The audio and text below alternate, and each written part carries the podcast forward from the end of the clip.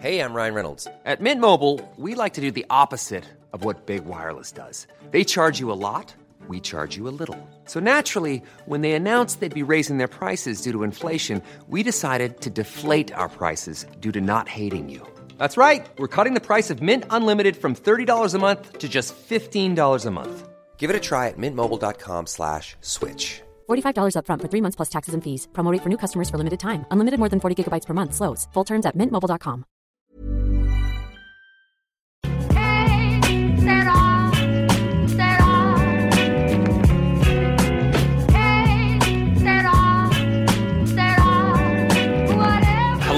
welcome to another episode of the Championship Roundtable podcast. You can reach us on our new Twitter page at Championship Pod. Uh, I'm your host James Vickers, and you can reach me on my personal Twitter at underscore James Vickers, where I write for a Preston North End fan blog and talk about everything Preston North End.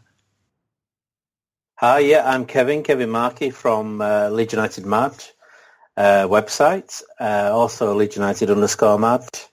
Um, obviously, a big follower of Leeds United, and um, interesting to see how the season's going to pan out uh, this season.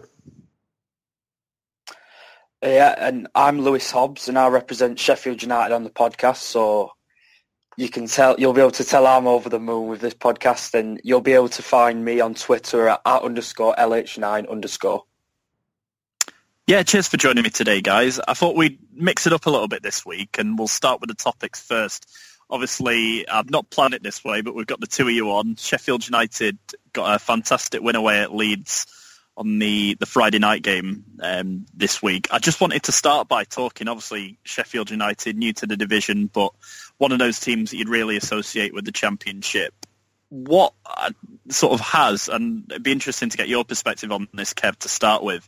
Um, What what are they doing right this season, and why have they taken the league sort of by storm straight away? Um, well, obviously they've got a good manager for starters, which always helps. He's sort of been through the, um, you know, the basement clubs down there, and he's, he's made his way up. And he's a big, he's a big fan of uh, Sheffield United, so he, his heart's in the right place. I think it's the continuity more than anything. Since he took over, I, th- I don't think I think they've got more points than any other league side in in football, really, which is amazing. And I think it's the continuity that he's got there. You know, he's got more or less the same players that he had when he got promoted, and he's kept that system going and the same sort of team ethic within the squad. And it's working wonders for them at the moment. Uh, unlike, you say, somebody like Bolton who got promoted with them, they've just sort, sort of fallen flat on the face, basically. But he's managed to keep them going. And it's amazing what continuity does, because we had the same thing when we got promoted from League One under Grayson.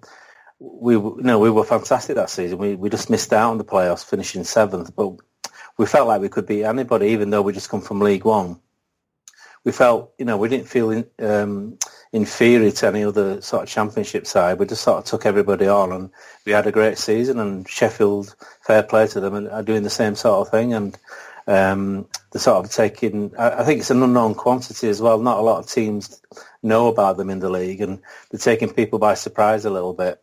But you know, they're, they're having an amazing season, and um, obviously the top of the league and um, going all blazes at the moment. Yeah, the same to you, Lewis. Um, obviously, I'd, I'd imagine you're dying to talk about this, being a Sheffield United fan yourself. Um, have you sort of seen this coming with sort of Chris Wilder over the last sort of year or so? Obviously, Kevin mentioned, I, I think the stat is that you've picked up the most points out of any football league side over the last calendar year. So, sort of, what's he doing right, and, and how's he got you playing the way he has? Well, what he's do, what he has done, is the complete opposite to what every other manager whilst we was in League One did. We had managers like Nigel Clough, Nigel Adkins. They both came into the role. Obviously, in the League One, we was one of the highest spenders, one of the richer clubs. So they thought they were going to come into a club, have that big wage, bring in some players, and, and then kind of buy us way back. But that just hasn't worked. And Wilder came into the job, obviously with him being him being a fan, that helps more than anything really. But he got he had he got his budget. He stuck to that. Didn't complain about needing more. he stuck to what he had, and he brought in players that he knew could could get us out of this division. And he's he's done exactly this this year. We've come into a division where we we haven't we haven't been in it in six years. It's it kind of seems like forever um, for us being in the championship, but for for more than for more than anything, it's it's the way he's man managed our bunch of players. You look at you look at our our team sheet on paper. It doesn't look like the most extravagant bunch of players. We've we've spent next to nothing in the summer, with the majority of our um, our signings being either on loan or free transfers, and that's the majority of our squad. What, what stands out for me is how he how he's brought out the best in players. You, you look you look at players like Paul Coutts, Mark Duffy, Leon Clarke. They're considered like rejects of their former clubs in a sense. It's like Leon Clarke. He's got to be one of the the biggest journeymen on planet Earth. I think he's played for something daft like 18 different clubs. And right now, this is probably the best football he's been playing in his career.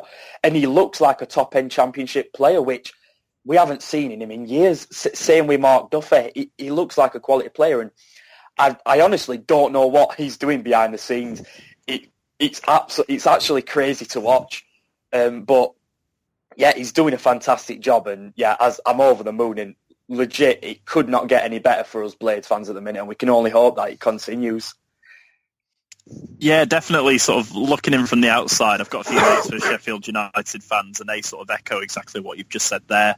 I think, uh, sort of, when I've been talking to them, you kind of followed almost sort of identically, really, sort of how we did. Sort of been a Preston fan a few years ago, dropping down into League One and getting that manager in who uh, you know isn't going to sort of spend the money. He's a good man manager and can get the most out of players. And you mentioned there with Paul Coutts and Leon Clarke, who both used to play for us. There was sort of glimpses of Coutts when he was at us, and you could tell that there was a player in there somewhere. And I think now he's really starting to show that consistency, which you know we showed flashes of at us, and he, he's been to a couple of other clubs since, and you know he's he's been absolutely fantastic this season. And the same with Leon Clarke, as yeah, you mentioned. Definitely he um, he looks like a completely sort of reborn player under Chris Wilder.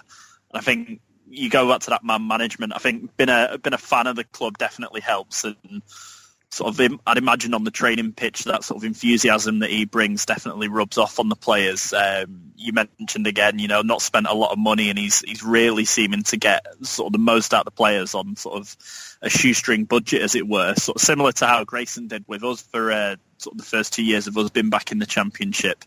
Um, and then again, you mentioned he's got sort of the likes of uh, David Brooks coming through as well, young players that he's not afraid to give a chance to when, you yeah, know, most other managers sort of, to use Harry Redknapp as an example, sort of splash the cash at Birmingham and they look like a team of individuals at the moment rather than, you know, a collective group of players looking to, to push on and, you know, you only have to look at the league table to see sort of which philosophy is working at the moment. Um, but obviously, on the subject of David Brooks, it quite it takes us quite nicely on to the, the next topic I wanted to talk about today. Obviously, the under 17s won the World Cup for England uh, at the weekend, and it sort of raised a, an interesting sort of point. Really, obviously, it refers, I'd say, a little bit more to Premier League clubs giving youth players a chance, but this season we've seen, you know, the likes of David Brooks, Josh Earl coming through at Preston. There seems to re- be a real onus, especially on the, the lower league clubs, to bring through these homegrown players now. Um, what I wanted to ask you both is, do you think that your clubs are doing enough and what can be sort of done differently at Championship and Premier League level to make sure that the likes of you know, your Rhian Brewsters and Ben Fodens don't slip through the net and end, and end up fading off. Um, start with you first on this, Kevin. Uh, be interesting yeah. to get your thoughts on it. Yeah, it's difficult, obviously, for Premiership clubs um, to bring along youth at the moment because obviously the, a lot of the top clubs in the Premiership they sort of demand success straight away, and they'd, rather have players that have been around a little bit or know the know the champion, uh, know the Premier League a lot a lot better. So the youngsters don't really get much of a look in, really, which is unfortunate. They sort of get loaned out to other clubs. But it'd be great if something can be done for these players to be kept together now, like like Germany do, really. They sort of keep youngsters together and they sort of grow up with each other and they become a really solid um, adult team then, if you like, you know, when, when they're in the 20s. And the, usually it works. It's a German thing that seems to work over there, but we th- we don't tend to do things like that. A lot of these players now, we might not even hear of them again in, in five years' time. So which, which would be really unfortunate because it's a magnificent achievement what they've done. You know, winning winning the World Cup at such a young age and really you, you should be sort of nurturing these players now and making sure that they get treated really well so they can be the future of the England team. But looking at our club, Leeds, I mean, obviously we've got Phillips in the side uh, on a regular basis. Um, Kalvin Phillips is a regular this season. He's been brought through the uh, youth system, which is great to see. And over the over the course of the last few seasons, a lot of our youngsters have done really well. I mean, we've got Fabian Delph, was at uh, Manchester City now doing great. There's James Milner at Liverpool, who's been around a long time. Uh, Jonny Howson's had, had a good career up to now. So we we sort of pride on our, ourselves on a, a lot of the youth team players that come through. So it's really great to see um, Ronaldo Vieira come through the team now as well. You know, he's only 19 and he's got a massive future ahead of him, and he's been part of the England setup as well. So it'd be great if um, the clubs could look after these players now and really nurture them through and make sure that they become really good uh, international football uh, players for for for the uh, international sides. So that, you know the, the, future for England should be really bright, really. But in your heart of hearts, you know that a lot of these players are going to sort of fall by the wayside, which you know, which would be terrible, really, after such a great achievement at the weekend. So hopefully something can be done to keep these players going. Yeah, the same uh, question to you, Lewis. What do you think sort of needs to be done more? Um, and obviously, the, the success story really at the moment is is the one of David Brooks at you. How has he sort of fared coming into the first team, and are there any sort of other players on the cusp at Sheffield United that you'd be looking to sort of make the same impact? Normally, being a little extra can be a bit much, but when it comes to healthcare, it pays to be extra and United Healthcare makes it easy with Health Protector Guard fixed indemnity insurance plans. Underwritten by Golden Rule Insurance Company, they supplement your primary plan, helping you manage out of pocket costs without the usual requirements and restrictions like deductibles and enrollment periods. So when it comes to covering your medical bills, you can feel good about being a little extra. Visit uh1.com to find the Health Protector Guard plan for you. Hiring for your small business? If you're not looking for professionals on LinkedIn, you're looking in the wrong place. That's like looking for your car keys in a fish tank. LinkedIn helps you hire professionals you can't find anywhere else, even those who aren't actively searching for a new job but might be open to the perfect role. In a given month, over 70% of LinkedIn users don't even visit other leading job sites. So start looking in the right place. With LinkedIn, you can hire professionals like a professional. Post your free job on linkedin.com slash people today. Yeah, well, David Brooks is a really weird one because uh, before pre-season, he was just another youth prospect. Like he was, no Sheffield United fan saw him as someone who could push through and maybe get a first team start. Like I think last season he made the he made the first team bench like once or twice and, and, and never made uh, even like a league sub appearance. So when he got called up to the obviously there was the old the Trivago where he was supposed to be going to the Toulon tournament with Wales, but then England called him up and he eventually went with England. And then he ended up scoring, I think it was seven goals in the tournament, getting um, the player of the tournament. Bef- before that, we was supposed to be loaning him to Chesterfield.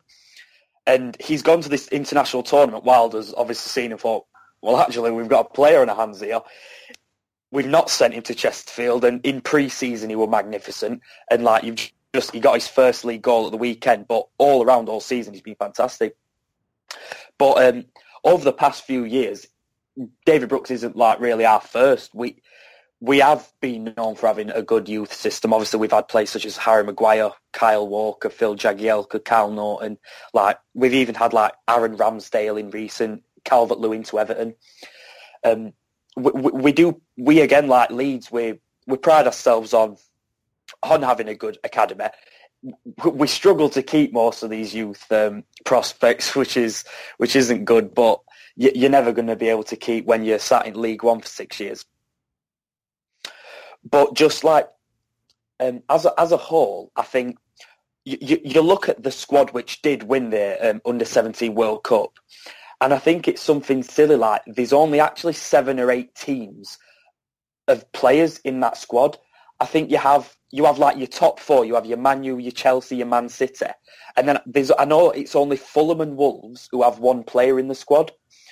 So if that if the entire squad is only having like I think it's eight or nine, seven, eight, nine teams from 23 players, I don't know whether that shows, obviously, with us winning the tournament, we've got a good set of youth, or whether it's there's only a few teams out there that's actually creating this talent, and whether they have, obviously, with that, your big Chelsea are a, a big club for having an academy.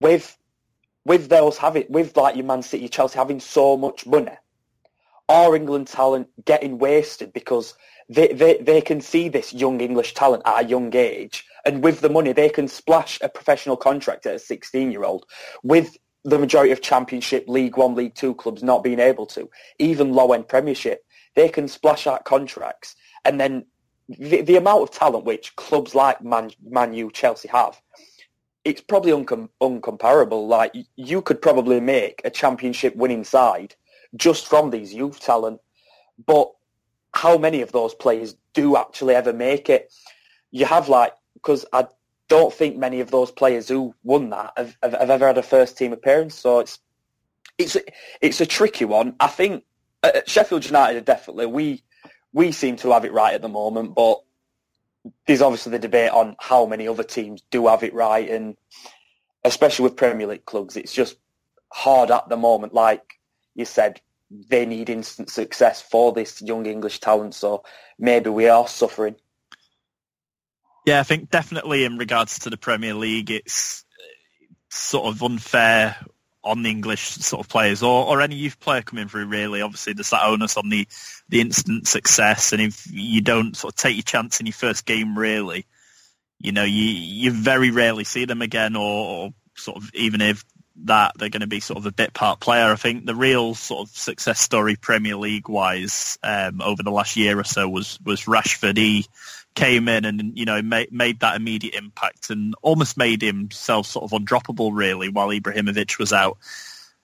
And you know, getting that game time, he, he sort of really kicked on from there. But to sort of use an example in the championship, which has you know been fantastic to see as as a Preston fan, is Josh Earl, who you know I bang on about all the time on this championship podcast. He he came sort of out of nowhere, really, signed his first professional contract in the summer and then due to injuries, he found himself, you know, sort of thrown in one game, and since then he's probably been our most consistent defender. Sort of granted, he he had quite a poor game by his standards at the weekend, but you know that's to be expected from from a youth player. They are going to make mistakes, and it's about not immediately dropping them and, and keeping them in sort of the team to to learn from these mistakes, and that you know is only going to help develop them. I think sort of Ben Foden at City, you know, he saw sort of glimpses in pre-season. He was he was given the chance, but then you'd like to see him now sort of really kick on. I know he's had a couple of appearances on the bench for for City this season, but you'd like to see him, especially with City playing, you know, the way they are at the moment. They're not going to sort of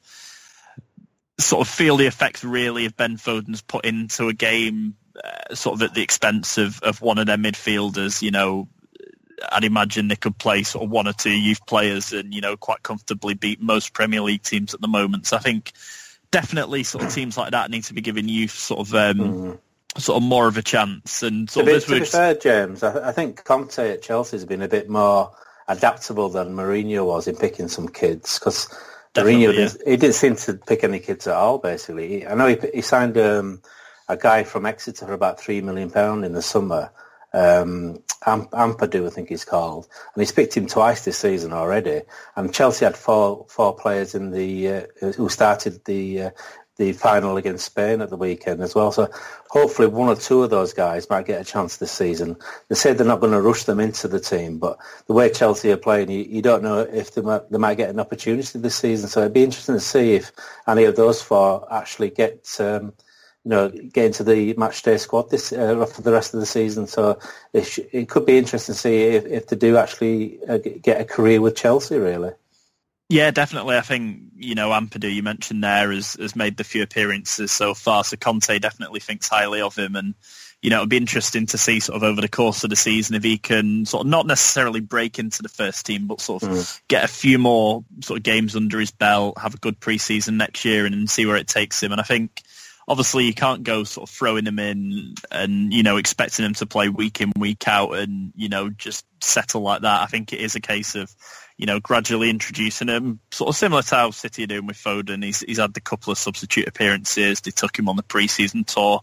Um, granted, sort of I've just banged on about Josh Earl being thrown in for Preston, but that was more so due to us not really having any left backs fit. You know, it was it was a case of he was the only option um, at the start of the season, and he's taken that chance with both hands and you know really kicked on from there. Um, so I do think there is sort of a way to do it. I, I, you can't just sort of throw a youth player in for the sake of it, just to say, look, we're we're pushing our youth players. I do think it is about sort of gradually introducing them, and you know, hopefully the majority, if not all, of this England under 17 side and the under 20 side, who did fantastically well in the summer as well, are given a chance and uh, sort of given a real chance to push on.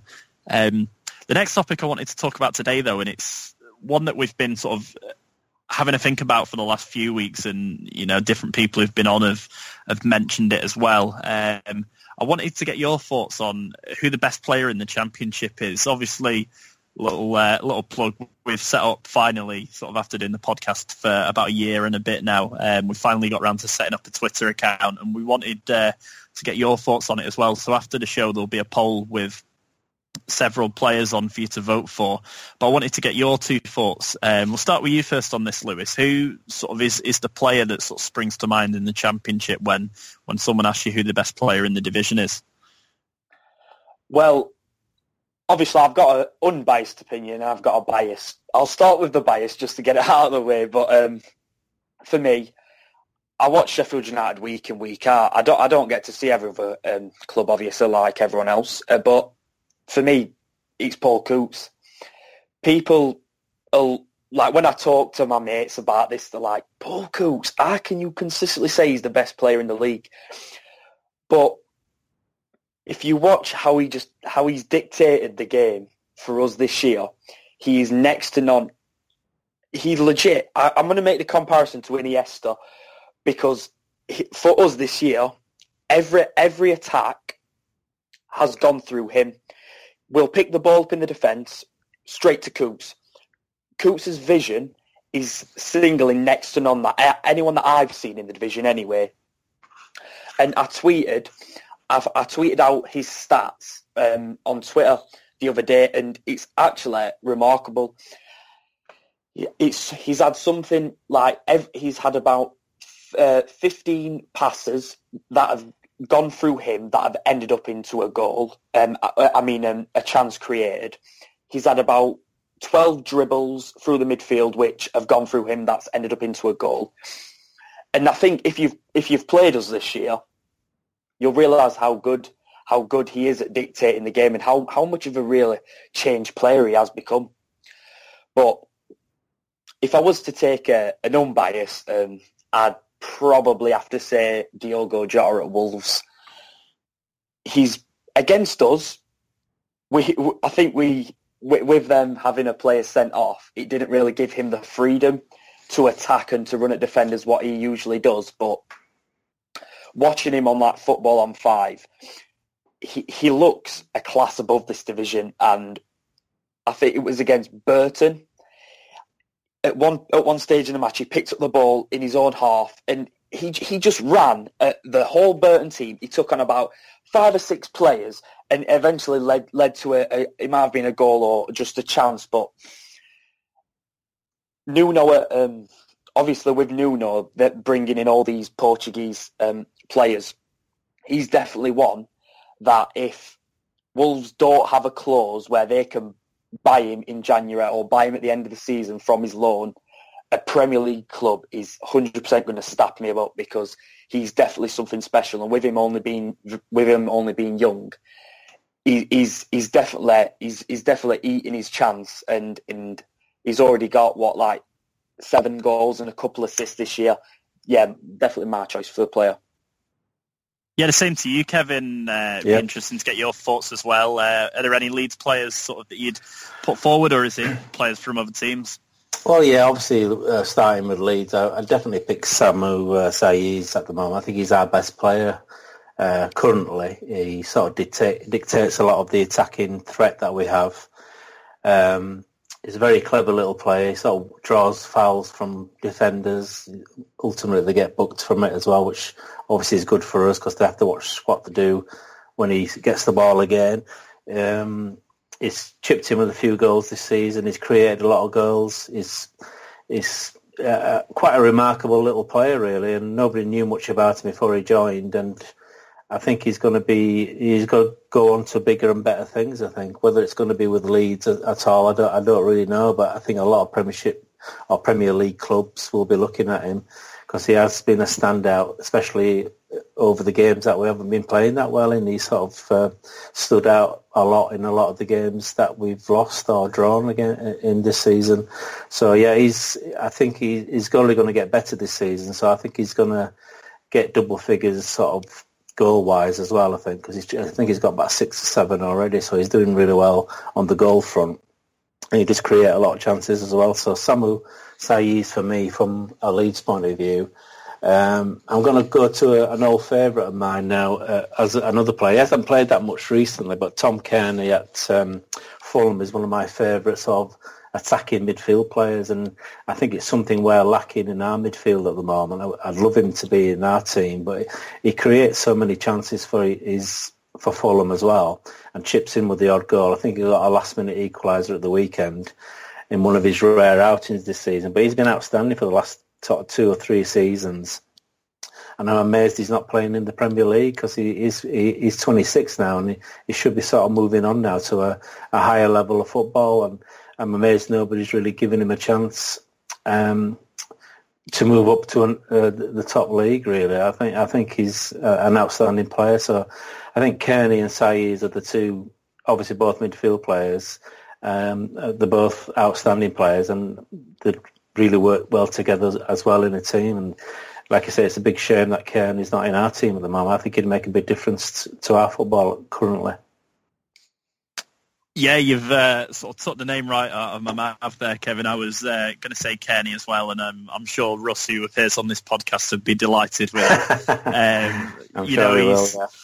they've sort of really missed sort of Cairney. I think chatting to, to Russ sort of away from the show, he's sort of highlighted that that lack of creativity really this season. And you know, you only have to look as far as the weekend. You know, he he started his first game since I think it was mid August. Um, he comes back in, he gets the equaliser against Bolton, and you know, if he can stay fit now, he's you know on his day unplayable. Really, he's absolutely fantastic sort of to watch as a neutral and I do think sort of the majority of Fulham's success this season does hinge on him staying fit and, you know, hopefully kicking on, getting back to sort of the player he was last season and, you know, that can only sort of push them up the division really. Um, so that'd be my sort of unbiased one. Um, as a biased one, I'd have to go for um, Ben Pearson for us. Um, there's a lot been said about sort of his, his disciplinary problems, but you know when his when his head's on it, you know, he, he's the guy who makes us tick. And there isn't sort of a player in our squad really, with probably the exception of Sean Maguire, that when he's not playing, you really notice the difference. Um, as much as I rate the other midfielders who play around him, when Pearson doesn't play, there's there's that sort of guile and, and drive missing out of the midfield. And I think any team in this division, he'd be able to slot in there perfectly, and you know he'd, he'd look more than sort of capable in any team. Um, sort of the few games he was out just before the last international break, you know, we found it really hard to sort of transition the ball from defence to attack, and it's something he's really added to his game over the last sort of six or seven months. When he first signed for us, he was more of that defensive midfielder who'd who'd break up the play and get in opposition faces, and, and while he's still doing that, he's he's added that sort of extra string in his bow really where he can get the ball from deep and drive with it. He's got a great turn of pace, you know, good on the ball, which you'd expect coming from Manchester United. And I think if he carries on the way he has done, um,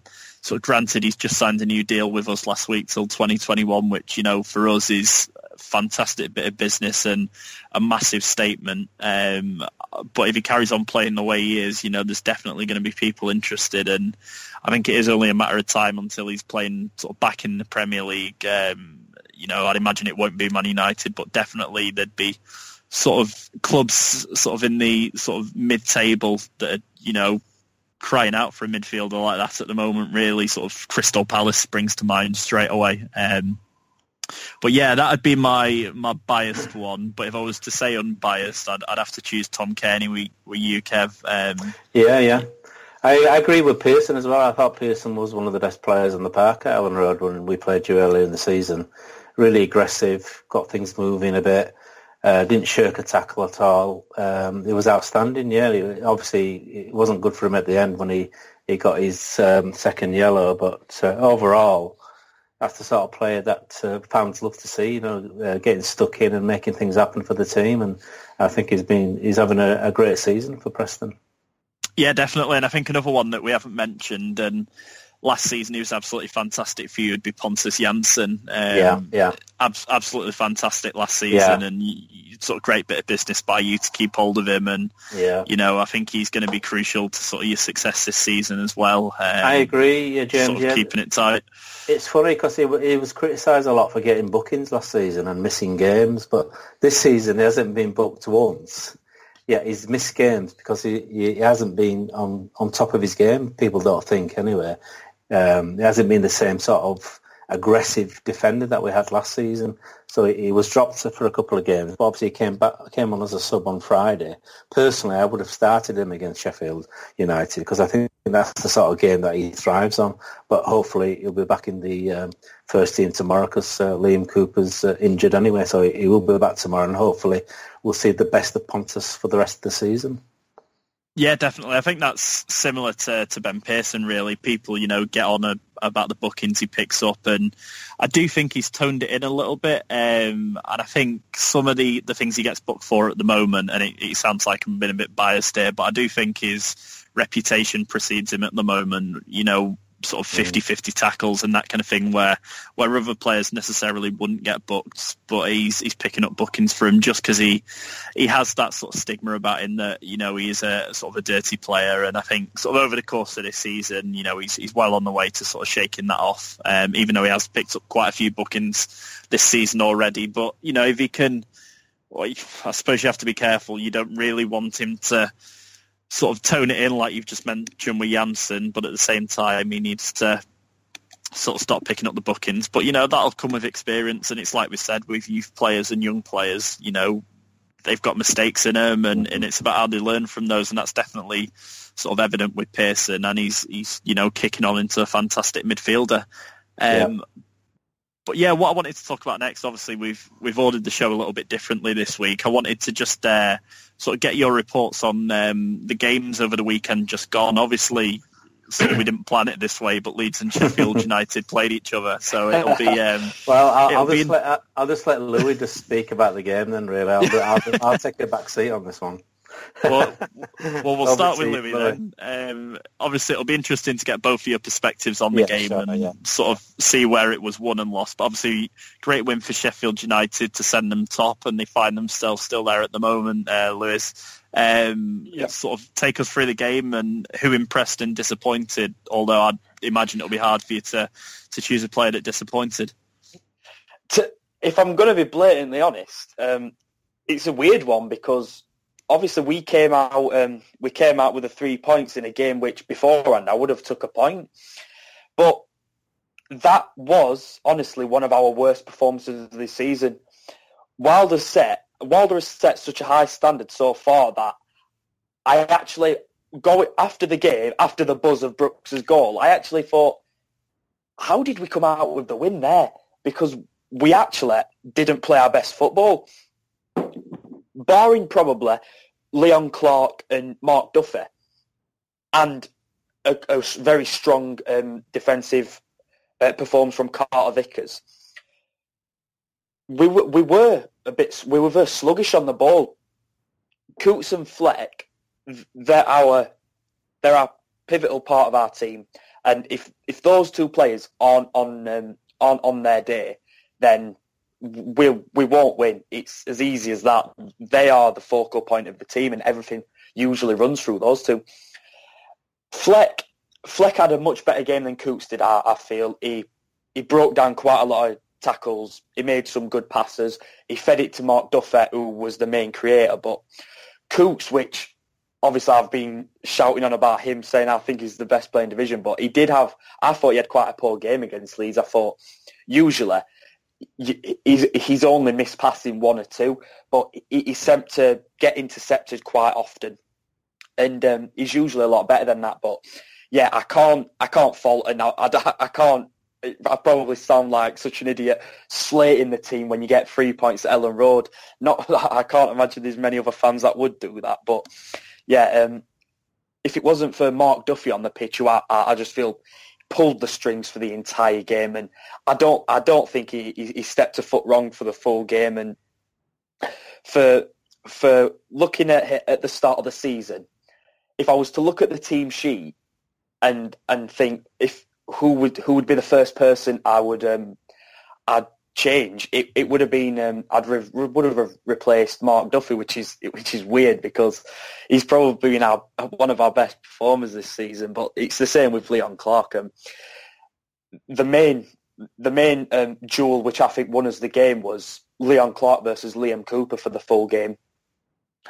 Um, you'll probably agree with this, but Leon Leon Liam Cooper, I don't think he could handle um, Fleck for the full game, and I, I think Leeds went into the game thinking they play two strikers, both of them will, will sit, and they, and the two quite slow guys, and they're not going to be they're not going to be running the park as much as we expected.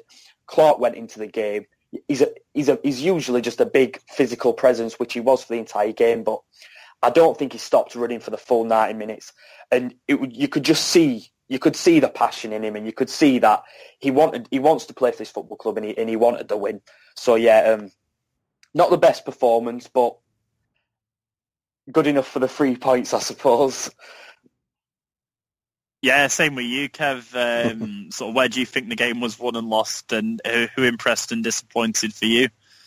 I think the game was lost as soon as Sheffield United scored in the first two minutes because every time we concede first this season, we just lose the game. That's the pattern unfortunately, we just fell asleep. And obviously, there's a habit at the moment of former players scoring against us, and it happened again.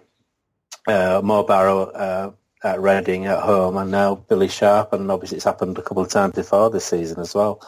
So you, you just knew it was going to, it was going to be one of those nights that we'd have to really dig in and come back and try and get something out of the game, which thankfully we, we did get a goal out of the blue from Phillips uh, which was well taken. And obviously that put us right back into the game. Um, but what we did to Bristol City the week before when we absolutely dominated the game for most of the 90 minutes, Sheffield United did to us on Friday. They sort of dominated patches of the game. The only time really we looked like we were going to get back in it was when Saiz hit the hit the post. If that had gone in, it could have been a different story altogether because obviously that yeah, would have given us a bit, it might have given us a bit of momentum at least, uh, but obviously it didn't. And uh, um, while Sheffield United were, did a lot of running in the first half, you, you, thought, can they keep that up for 90 minutes, really? But it's fair play to them. That, uh, they conceded, um, we hit the post, and then, then they seemed to have a second wind with, for the last sort of 15, 20 minutes. And when Brooks came on, obviously I said to my son at the time, this Brooks lad, I, saw him play against Sheffield Wednesday on TV, and I thought this guy's to he's, he's going to have a massive future in the game. He was so tricky; we couldn't really contain him half the time. And when he took his chance, he, t- he took it beautifully, and we didn't really have any answers after that. Really, we couldn't really get back into the game. And fair play to Sheffield, sort of, you know, did did the homework on us, and uh, Alioski didn't get hardly get a, a, chance on the on the wings. Um, like you say, Cooper was second best to Clarke for most of the game. He, he, I don't think he won many headers at all against Clarke. Um, all the second balls seemed to be going to Sheffield United.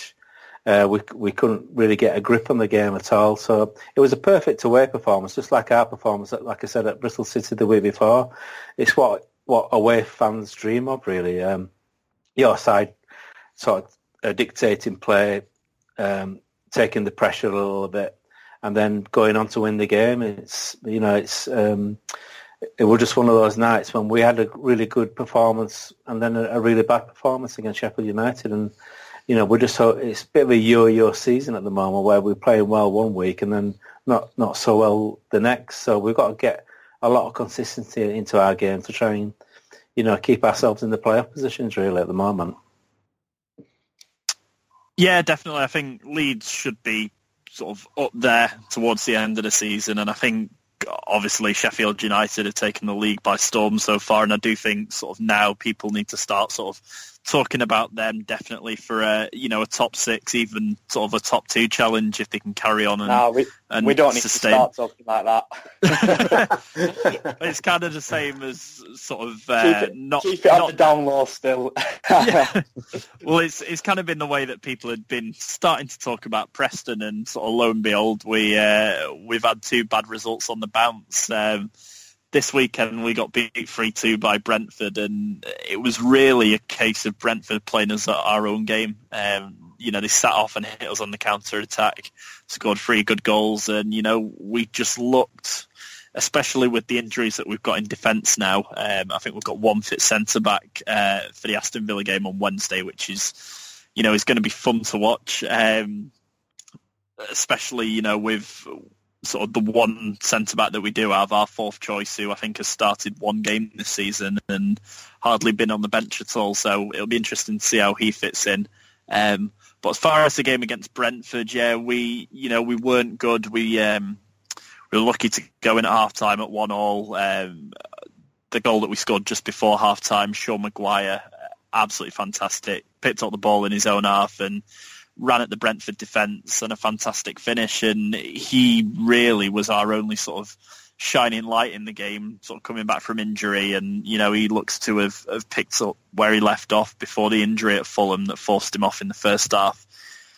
But, you know, second half we come out, we concede within 10 minutes when we should be looking to keep it tight for sort of the first 10, 15 minutes in the second half we get back in it 10 minutes later and, you know, the old cliche goes, you're at your most vulnerable when you've just scored and, you know, it happens. Brentford go down the other end, I think two minutes later and scored to make it 3-2 and, you know, from them we pushed, but we just, you know, didn't have an answer for it really. Um, disappointing, sort of, we've only lost three games this season, so can't be too downbeat, but sort of back-to-back defeats and, you know, defensive injuries and sort of the pressure's really on, and it's going to be sort of Alex Neil's first real sort of test now as manager uh, to see what he can get out of the players, and you know to see sort of just how good his management is um, for this game against Aston Villa on Wednesday. It's it's going to be an interesting one to watch. Um, how, did, how, think... did the, how did the supporters take to the defeat, James, after the game? Did they give them a bit of stick or? Uh, there wasn't there wasn't too much stick. I think no. obviously everyone, especially with the start we've had, I'd sort of love to have like the the fixture list that we've had so far in mm. front of me. But I think the only team in sort of the top eight that we haven't played so far is Sheffield United. We've played everyone else, and I think yeah. the majority of them have been away from home as well. So it makes mm. sort of the start we've had sort of even more impressive, really. And even though we've dropped to ninth now, I think a win on uh, Wednesday night, if results go your way, and obviously that's a dangerous thing to wish for, but it's still early days. I think uh, a win can take us up to fourth. So you know, it's that tight at the moment yeah. between sort of sort of fourth down to you know sort of looking at the table now middlesbrough in 12th they're only separated by four points uh, over eight places so you know a, a, win takes you right back up there so can't be too downbeat. Um, obviously, it was disappointing to lose to Brentford, who you know at the start of the day were sort of just above the relegation zone. But you know, defeats come throughout the season. You're not gonna you're not gonna win and sort of draw every game, and you know it's about how we recover from these defeats. Obviously, two defeats on the bounce, having only lost the one before sort of the last week. Um, you know, it's hard to take, but I've got every faith in the squad, uh, especially when we start to get players back fit um, our fixtures kind of ease off a little bit now. Obviously, there's no easy games in the championship, but we we've played sort of the majority of uh, sort of the top six or seven at the moment. So it will be interesting to see how we kick on uh, sort of over the next few weeks. And you know, it's it's going to be sort of Alex Neil's biggest test in his his short sort of time at Preston at the moment. Um, but that takes us quite nicely on to uh, sort of previewing games for this coming week. Every team uh, has got two games this week, midweek and then the weekend. Um, start with you first on this one, Lewis. Um, Sheffield United, sort of building on that win from Leeds, have got two sort of tricky looking games. You've got QPR away um, midweek and then Hull at home at the weekend. Um, sort of how do you see the games going and what would be your score and sort of point predictions over those two games? Yeah, it's Q- QPR away definitely is a tricky one. Before the, um, last weekend's games, I would have probably said we 100% need to be going Leeds away looking for three points if if we want to be up in the if we want to be up at the top of the table come the end of the season. But with how they performed against Wolves, you can't really cancel anything out. They practically played Wolves at their own game, playing quite a, a deep line and then hitting on the counter with, with pace and and they did that and they they managed to uh, to scavenge the two goals from from a, a, a really really good attacking side of Wolves and and they've managed to win. Obviously that that that, that was a dream result for us because that's put us um, top and we've stayed top from it. But um, yeah, going into going into QPR, I'd definitely take a point and that's what I do think we'll get. But I probably be a low scoring a low scoring point because I think both teams will probably go into the game with the same mentality of defence first, then attack if needs be. So I, I reckon it'll either be a, a good old ball draw or maybe a 1-1. Going on to the Saturday, we've got Hull. Again, Yorkshire Derby, anything can happen with with Yorkshire derbies. It can it can go anywhere. We're obviously the team in form going into it, as we've been with practically every game this season.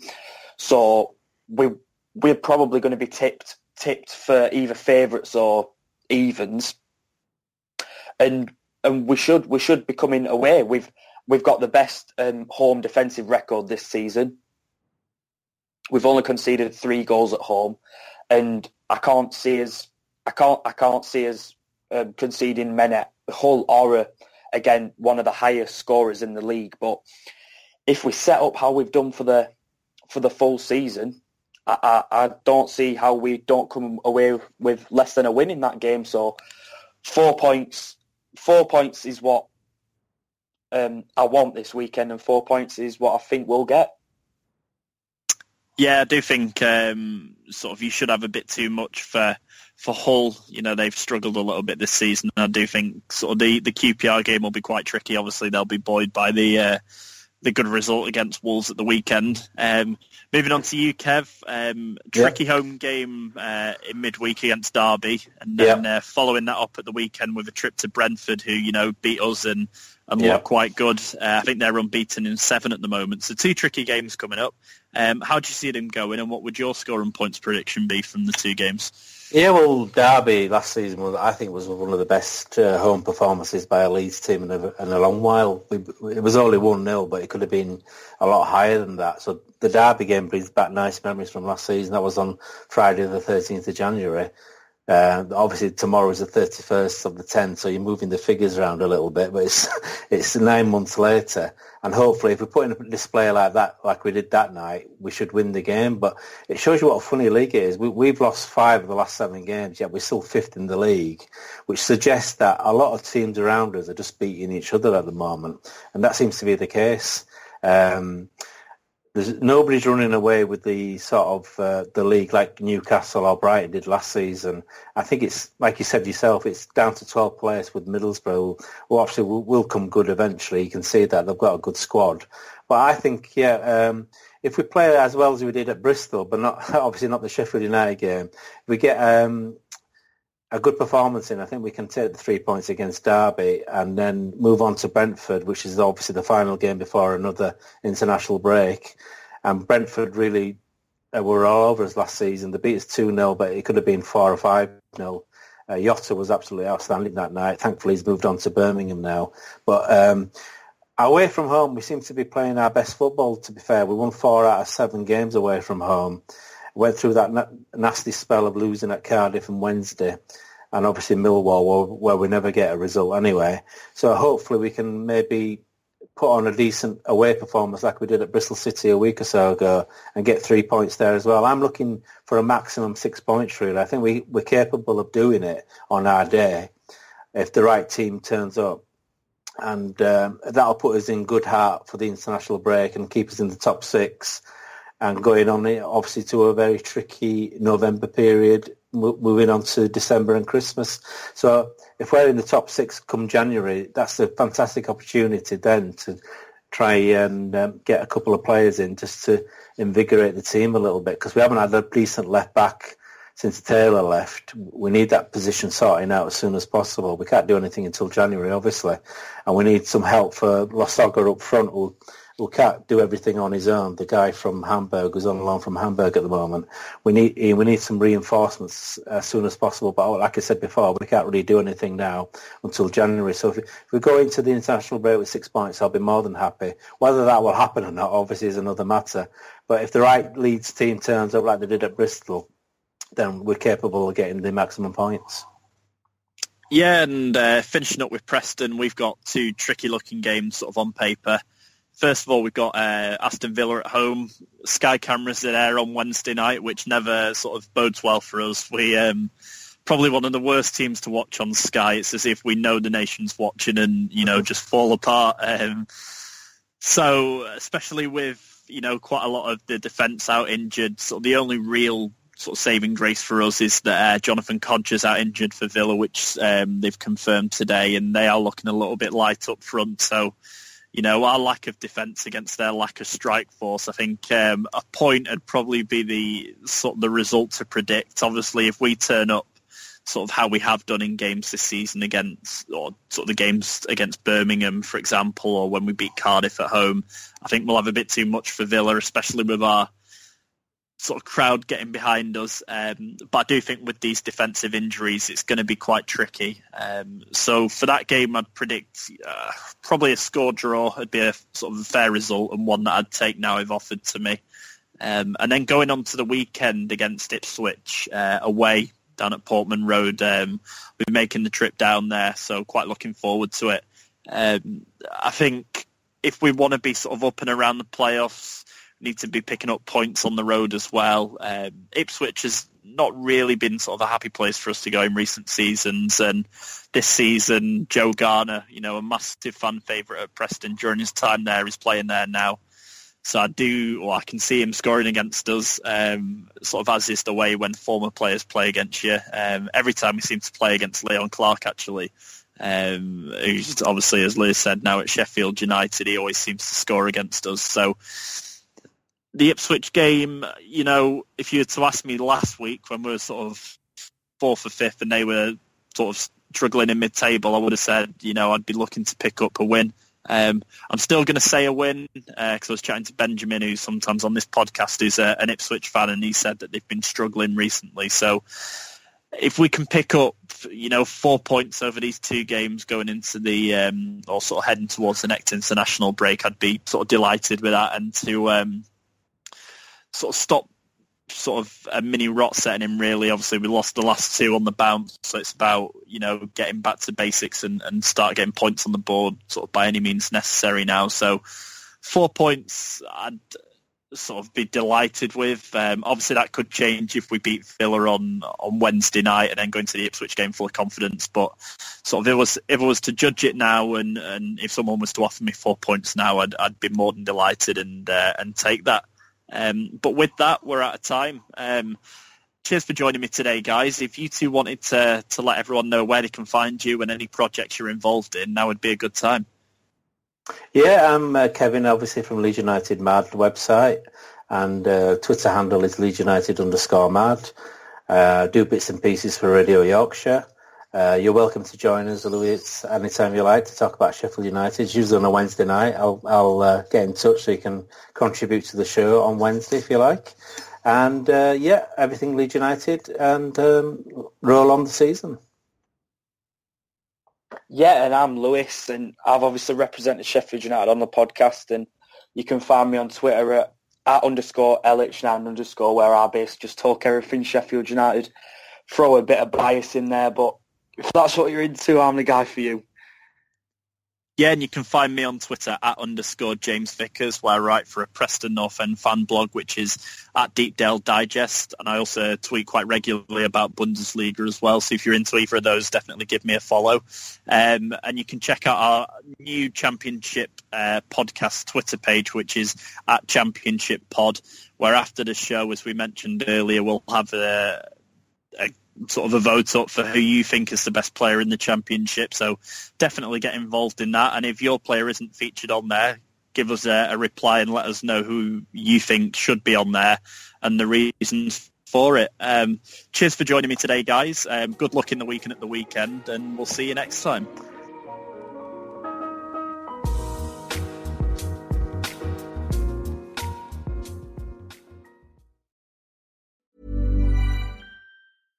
Flexibility is great. That's why there's yoga. Flexibility for your insurance coverage is great too.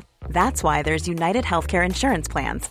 Underwritten by Golden Rule Insurance Company, United Healthcare Insurance Plans offer flexible, budget friendly coverage for medical, vision, dental, and more. One of these plans may be right for you if you're, say, between jobs, coming off your parents' plan, turning a side hustle into a full hustle, or even missed open enrollment. Want more flexibility? Find out more about United Healthcare Insurance Plans at uhone.com.